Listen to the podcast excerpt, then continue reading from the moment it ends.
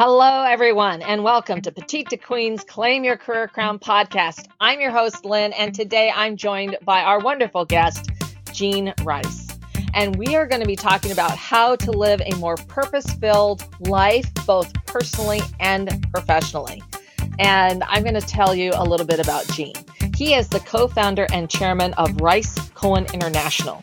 He is a recognized, nationally recognized executive recruiter, a keynote speaker, and executive coach. Gene was res- recognized by Recruiter.com as one of the 100 most influential people in the history of recruiting and has helped thousands of people capture their dream jobs. And, you know, it doesn't end there. Before becoming an entrepreneur, uh, Gene owned rock and roll clubs in Long Island featuring all original music. He then worked his way up the corporate ladder for an international Fortune 100 company where he was promoted five times in seven years and earned the title Executive of the Year. When he moved on to recruiting, Gene was named Managing Partner of the of the Year seven times by the largest recruiting organization at the time, MRI International. Oh my goodness, and there's still more. Gene is the co-founder of the Plant a Seed Inspire a Dream Foundation, featured in People magazine, which has helped over 700 undeserved youth pursue their passions. He brings his desire to help others into everything he does. Gene's first book, Grad to Grown Up, is one of the way he wishes to help others live a more purpose-filled life. All of Gene's proceeds from the book will be donated to the Plant a Seed Foundation. And outside of the office, I mean, what else does he do? Well, Gene lives an enriched life with his wife of 38 years, four children, and four grandchildren. He prides himself on maintaining both physical and mental health and positively impacting his community. Gene is passionate about helping young people find this same happiness, both personally and professionally. So you can visit uh, grad2grownup.com for more information. And then we're going to get right into this. Gene, welcome to the show. Lynn, thank you very much. Thank you very much. I, I, I love the introduction. thank you. Well, you're so welcome. It. And I am just thrilled that you're here. And for anyone who's joining us for that very first time, um, you know what? Don't miss out on a single episode of Claim Your Career Crown by subscribing to our podcast wherever you get your shows. And while we're there, if you love what we're doing and you love the episode, please take that extra second and give us a five star review. We would very much appreciate it. So, Gene, I am I, I know a lot because you and I've already met and talked, but what for our audience, can you share what inspired you to get started helping young people find happiness both personally and professionally? It was something, Lynn, that I've always been drawn to, you know, and, and, and the mission and, and, and the goal of writing this book, Grad to Grown Up, is it's basically, it's a roadmap to help young adults create a life, both a professional life and a personal life that they can be proud of. There's stuff in this book for everyone, meaning there's five sections. But a lot of it, my inspiration came from two things. Number one, it came from my own life and all the mistakes I made, Lynn, that, that I learned from that might be worth sharing. And it also came from all the young adults I've had the opportunity to work with, both in corporate America, in my own company. I told you every single summer we bring in four college interns a lot of their questions. You know, it started off with me spending a couple hours with them every week, sharing Gene's life lessons, things I wish I knew going into my senior year. And what came out of it was all of these questions. You know, can you talk about this? Can you talk about this? And then realizing how ill prepared a lot of them were to start not only their professional lives but their personal lives. So, the mission of this is to is to share things that might help people avoid some of the bumps in the road. And, you know, working with my charity, we've helped over 700 kids, and a lot of them are coming from the inner cities, Lynn, where it's single parents, you know, the family is financially challenged that we're helping. They even need more direction because they haven't gotten a lot of the stuff that some of the college kids have gotten. So I'm hoping this book can help people. That's my only goal to help people. Well, that is that is just so commendworthy. Thank you so much. And it's an amazing book. I've had the opportunity, I won't say I've read it cover to cover, but I've had the opportunity to really spend some time with it. And I concur. It's just the, the, those basic things that uh, that we all could uh, help avoid some cringeworthy mistakes and go in there with some better planning and better tools. So I really am curious. Um, when you were putting the book together, how did you decide on the format um, and the structure that you were going to take? Well, I've always, this was the book I had in my mind, Lynn, meaning I had recorded every chapter, right? Matter of fact, we had 100 chapters and the publisher cut it down to 68. They said we can't, the, the book would be too big. Uh, so I had recorded all the chapters on things I thought that was worth sharing. My daughter, who wrote the book with me, she's a high school English teacher. And I'm an average writer. She's a phenomenal writer. So the two of us coming together and collaborating with it, you know, these were the sections I wanted to do. There's five sections. There's life, there's job search, there's career, there's personal finance, the things I've done to create wealth, and then there's health and relationships. All the publishers, when the agent was shopping the book, Lynn, every publisher wanted me to do the entire book on the career because that's where my last 30 years were. And I basically said to them, that's not the book I'm going to write because I've known from the executives that I've placed, you can't have true professional success without personal success. Yeah.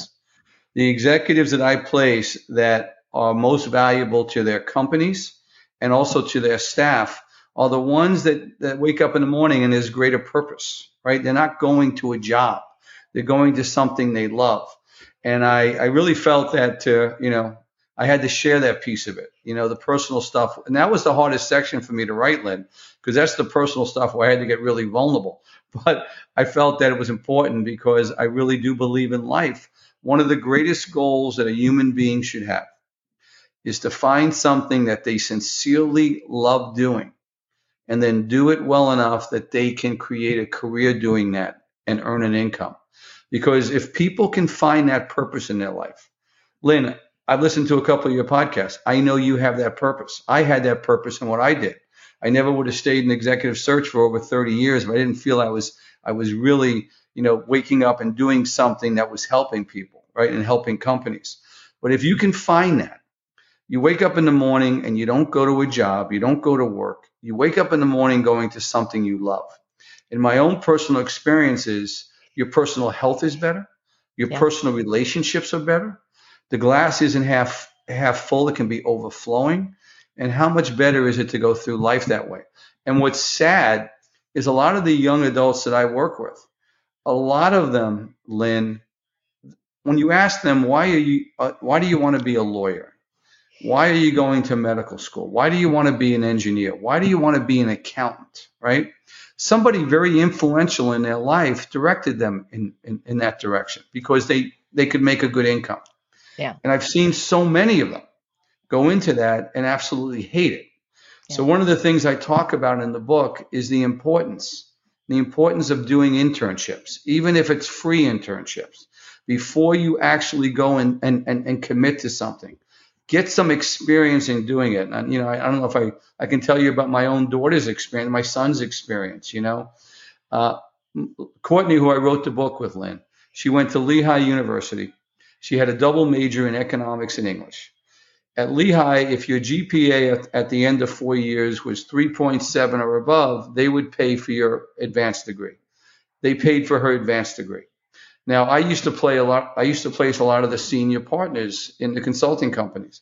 They would die for someone like that with, with, with economics and English and that GPA from a good university. She thought she wanted to go to law school, and I and I had some experience.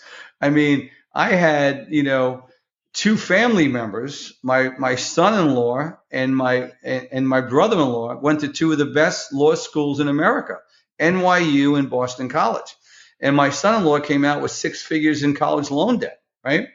They both yeah. went to work. They, they graduated in the top 25%, went to work at big firms, and they absolutely hated it. And they hated it. And I said to Courtney, Courtney, before you do that, because I was going to have to chip in for law school. And so I said, Yeah. before you do that, let's see if we can find, if you can find a small boutique law firm. Let them know you're willing to work for free. And maybe they'll bring you in and give you some exposure. So she reached out to a number of small small firms. A local small firm said, yes, come in, you're working for free. He brought her into the office and he exposed her to everything involved with being a lawyer the administrative piece, the research. He took her into the courtroom. Well, the good news is at the end of that summer, she must have added value because he ended up paying her at the end of the summer. He gave her $2,000, but she had no desire to be a lawyer. Her great desire was to be in the classroom, but she didn't think that was prestigious enough. And she's been in the high, she's a high school English teacher and had an opportunity a couple of months ago to go into Wawa in the town that she teaches in and seeing the young kids come up to her that were working there and, and coming in as customers and respect they had for her and the smile she had, she had purpose in her life, Lynn. And I want all young people to find that purpose, you know? Yeah. Yeah, absolutely. And I love that story because until you've walked that mile in those shoes, you really you can have a completely false perception of what that is and you could be focusing on one aspect that doesn't actually feed your soul in the Right. sense of like maybe you can earn a lot of money um, uh, uh, going to law school. Uh, you can also work a heck of a lot of hours. Um, Yeah, I mean, I'm- a lot of money, but they're working two and a half jobs when you look at how Yeah. many hours they're putting in, right? Yeah. Yeah. And, you know, and, and Lynn, the conference board came out with a survey recently. They took young adults between the age of 25 to 35. 52% of them said they had no job satisfaction in what they were doing. You fast forward to the people 55. There was still 48% of them that said they had no job satisfaction. To me, that's sad. That's Yeah. very, very sad. And one of the things that the book does, Grad to Grown Up, is a lot of the young adults don't know how to pursue that thing they're passionate about. You know, and, and, and I want to tell if there's any parents and grandparents listening to this, I think our responsibility is to encourage those passions. Every great dream began with a dreamer, right? You can talk to them about a plan B, uh, a plan B, but encourage that. Encourage that. Now, I take them through in the book. There's an actual chapter on you don't know, and, and the- I- I don't care what the passion is. The passion could be developing video games. It could be starting a landscaping business, right? But whatever that is, give it everything you can to try to pursue a career in it. So I walked them through exactly how to do that. I walk them through a process of how to reach out, right, to get to make the contacts and make the connections, because a lot of them they they probably would have pursued it a little bit more, but they had no idea on how to do it, Lynn. Yeah. Oh, absolutely.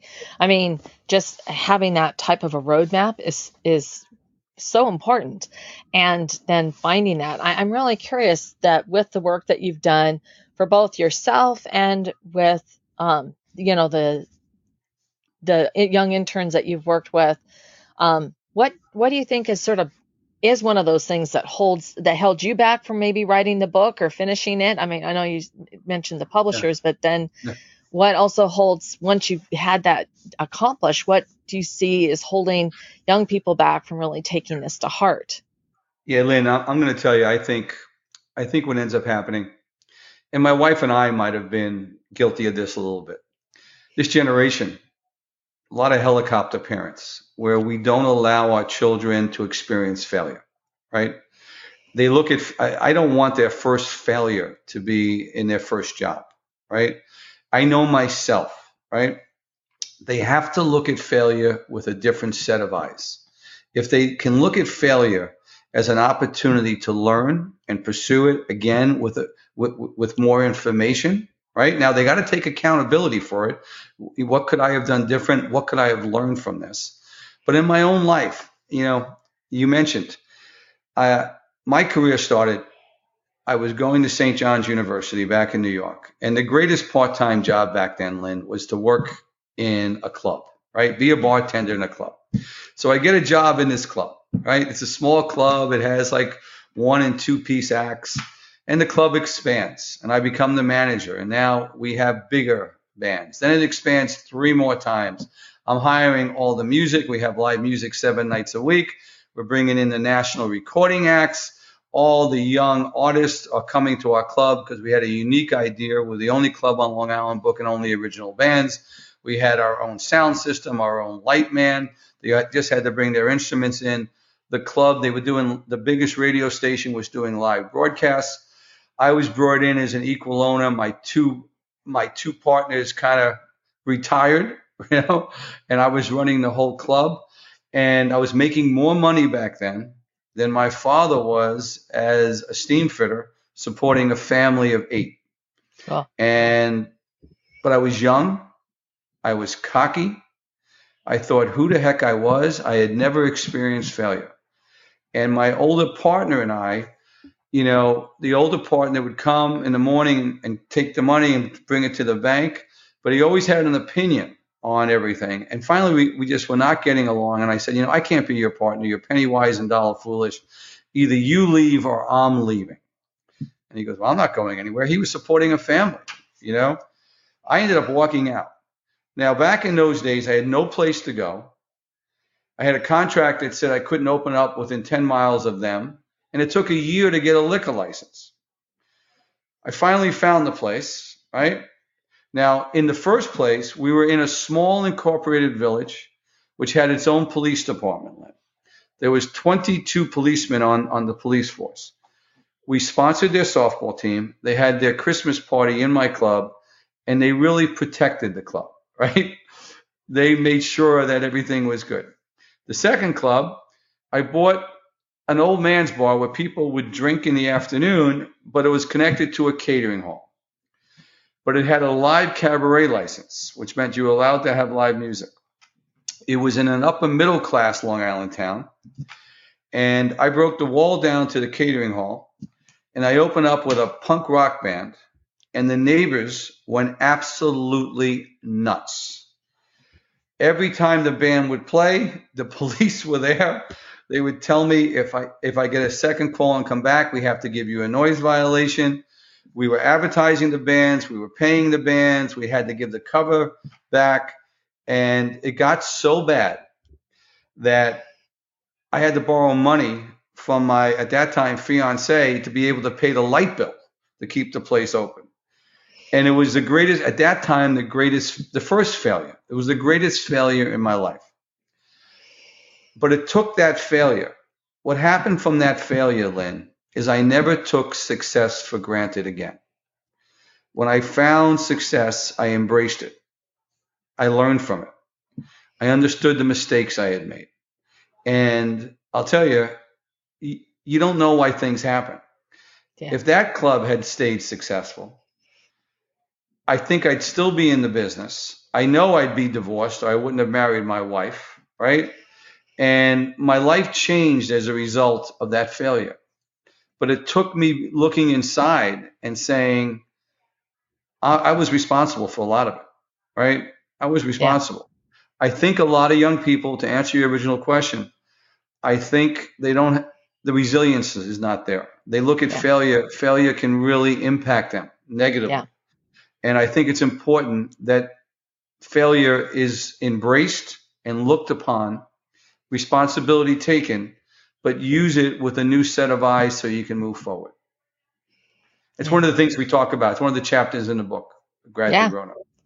No, I've always, I resilience is one of my top power skills. Uh, uh, um, some people call them soft skills. I call them power skills. But when you have that resilience, that ability uh, to take a really fresh look at everything and recognize what you learned from the experience and how much you gained from it, there actually is this abundance. And the the darkest tunnel can lead you to a, a better place. Um, and it's it's that's the choice. You get to make that choice to right. find the glimmer of light in that dark right. tunnel uh, yeah. and uh, and follow it. Yeah. So yeah. I really like that. And I agree with you that it's important that people recognize that you know, you know, we have to make mistakes to be able to grow. And the most important thing is to recognize and to acknowledge that, okay, well, that didn't work out. Does that mean that you're some kind of horrible or bad person? No. Doesn't mean that every single thing you touch is going to be a, a, failure or bad, right? It just yeah. means that this was an opportunity that you have to look at it that way and where what did you gain from that because there is always something that you gained from it so that you can then propel yourself forward. And, and Lynn, I, you know, I'm mentoring this young person and uh, very smart, very bright, great career, but every two years he's moving, he's moving jobs, and there's always the company's fault. It's always his boss's fault. And uh, so the last time it happened, you know, I, I said, listen, it's okay. And I'm sure they, they definitely contributed to it. But I don't want to talk to you without you first listening for me the things that you would do differently if you joined this company. I, I, I, want to know. I want you to be introspective. You can't move forward unless you identify those things. Right. And, you know, he, he did it kind of, you know, begrudgingly. And he called me again. He's leaving again. And I'm like, listen, this time I hope we're not even going to meet without you first sending me. I know the company. I'm sure they were partly responsible, but this is this this is going on, and you need to really be able to share with me, but more importantly yourself. Where did you where did you mess up? What did you miss in the interviewing process? Why was this such a bad culture fit? What did you you know you got to take responsibility or else this is going to happen every two years. Yeah. And, you know, and it's important. Sometimes you have to have some tough love, but it's the only way they're going to grow. Yeah, absolutely. Absolutely. And I think that's one thing that I really respect that when you're talking about that and bringing that to the table of that introspection is truly powerful. And even if uh, you know, initial response is, well, no, no, there wasn't anything. But setting that seed so that you can truly embrace that and look at it from a perspective, well, I, maybe I could have done this differently. Maybe I was, right. you know, and it's, uh, it's such a powerful exercise for your yourself because there is always two sides to a story. Right, right. And you need and you know to be able to see that other side so that it can help you do better the next time. And I know your audience, there's a lot of sales professionals. And, you know, I came up through sales, right? So I left corporate America. I was with a division of Alcatel, Friden Alcatel, that was number two, competed with Pitney Bowes, who had 98% of the marketplace. They had better service. They were less expensive. So in sales, you get used to failure and rejection. And, you know, it becomes a numbers game, right? And, you know, it, it's just being able to learn the skills necessary to move forward and to build the relationships and to be able to qualify effectively. You know, at the end of Alcatel, I was running East Coast. We probably, I had 150 to 175 sales reps that reported to me, Lynn, either directly or indirectly through other managers, you know. So uh, that's one of the things sales professionals learn pretty quickly. Uh, no, no and rejection is, is, is part of the learning curve, right? Yeah, yeah, but I, I, I think I would take exception to that. Sales is a numbers game. I think sales is a human relationship game, oh, and oh, it's also knowing that when you have a passion for your product or service, and you have a passion to be of service and to help others, you're not actually selling them anything. You're guiding them to a decision, Absolutely. and then you are a partner in the solution. And right. so that for me I love sales. I'm very passionate about sales because of it gives me that ability to help and serve others. And and to your point, it's not rocket science, but if I can take something off someone's plate that they don't have to think about again, they just know it's handled. And that if something does come up, I'm only going to come with solutions for them. And I've already thought through the best case scenario, the worst case, and what the most likely scenario, and I'll have my my advice um, that I make it easy for them once again to guide them to yeah that's that's the best way to go. And, and Lynn, you're absolutely right, and that's the only way anyone should really be a professional sales professional. But when I say a numbers game, you know, the one thing is you're not going to close every customer. Oh no, no, and you don't want to. Sometimes yeah. they're not a good fit. Yeah. So like why in, would you want to close them? And in the executive search, like I would always train my my staff. What we did, there was a big human resource component to it, but I would tell them it's a two-sided sale. You can get the company, the client to want to hire this executive, but if the executive says no, the whole thing falls apart. So how do you how do you build trust and how do you build relationships and how do you put the match together so they stay? And we developed certain ways on how we did that, right? And I don't, it might be helpful then. Like one of the things that Rice Cohen developed is I always, you talk about this, I listen to your podcast. I always would put myself, and I put my, I told my staff, you got to put yourself in the candidate's shoes. If you can't look in the mirror and say, I would take this job because, right?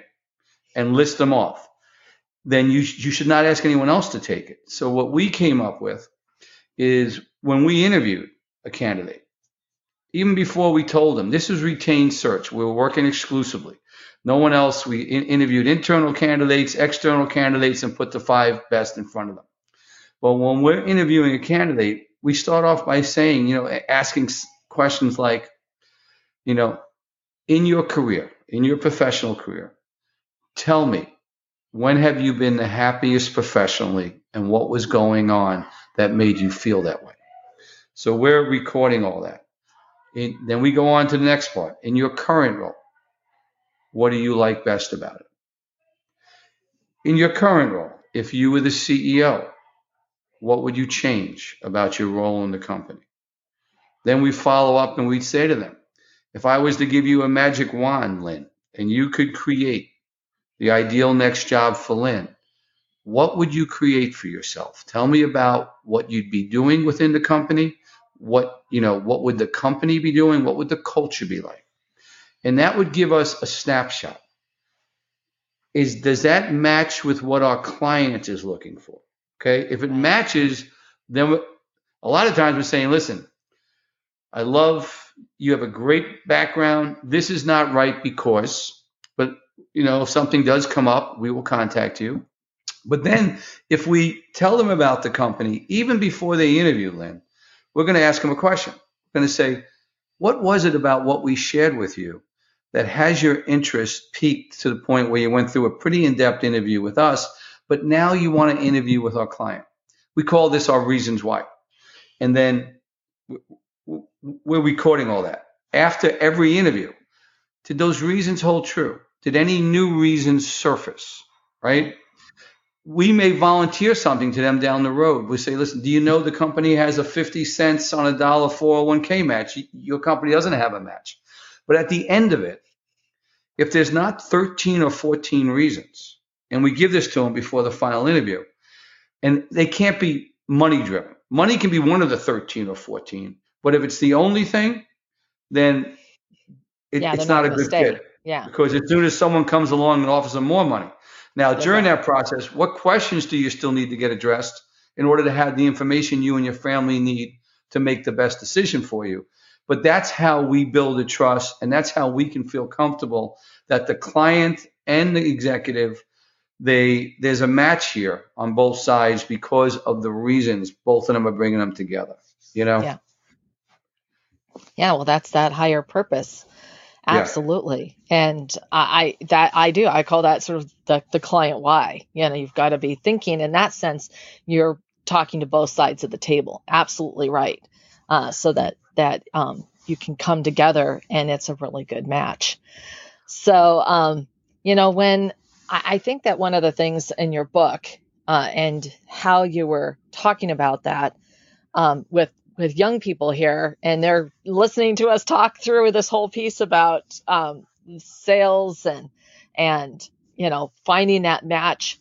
What are some of the things what that they could do besides getting the book and reading it that they should do first when they start to think about this? And especially if they're looking at um, maybe getting their first job or maybe they're thinking about changing jobs. Yeah. Here's a couple of things okay? Uh, the first thing is, like, like I mentioned, pursue your passions. and I can walk through how, how they can do it. You know, I, I can talk a little bit about that, but I would I would suggest to them to try to arrange as many interviews as they can. Do you know why? The more interviews they have, it becomes clearer to them, Lynn, what they should do. Right? I always would encourage. I don't want you to interview with one company and take the job. I want you to, to, to have things to compare to because the more conversations you have will lead you to what you should be doing next, right? The other thing that I talk about in the book, and this is a skill they're not learning. They're not learning coming out of school. The career centers are just doing it very generically. I want every young adult, or I want every person, because you'd be surprised how many CEOs that I've put on interviews that don't know this either. I want them to become, you know, in chess, it's called a grandmaster. In sports, it's called a Hall of Famer or an Olympian. In science, it might be a Nobel Prize winner. I want them to become a grandmaster of interviewing. Now, why is that so important? It's so important because when they find that job that they want, they're more than likely interviewing against four or five other candidates. The grand master, the one who knows how to really handle an interview, those are the candidates that get that get the jobs and the offers. And there's a whole process in the book. It takes them through what they should do before an interview, and then there's a five-step process, a roadmap. Step one through step five. If they follow it and they learn it, they are going to do extremely well. And if, if they don't do extremely well, they're going to leave the interviewing process knowing why it's not a good fit. It also shows them that if they get the offer, now should they try to negotiate it? And it tells them when they should, and if they sh- and if they do, how to do it professionally. It yeah. then tells them how to resign professionally and how to deal with a counteroffer. Right? It also in the book will go into you know grad to grown up there's four different types of recruiters. And a lot of people that don't know, they lump them all together, right? yeah. Each one of them serves a purpose, but you have to know what type of recruiting firm you're dealing with. And the book will explain that to them, right? And hopefully that answers the question. But uh, uh, the five step process is one that's it's very impactful and can really help, especially the young adults. Yeah. And I think it, it helps beyond the interview because what's so brilliant about is that you can apply this in so many other aspects of both your career and your life. Uh, because we also are interviewing for other aspects in the in the idea of, you know, maybe we're trying to get a new initiative going or our idea of how to uh, implement a project. And so it actually gives you the this baseline of skills that you can use in so many different ways. Right. And here's the one thing I want to share with you, Lynn, and this is where a lot of the young adults maybe go astray a little bit, right? Okay.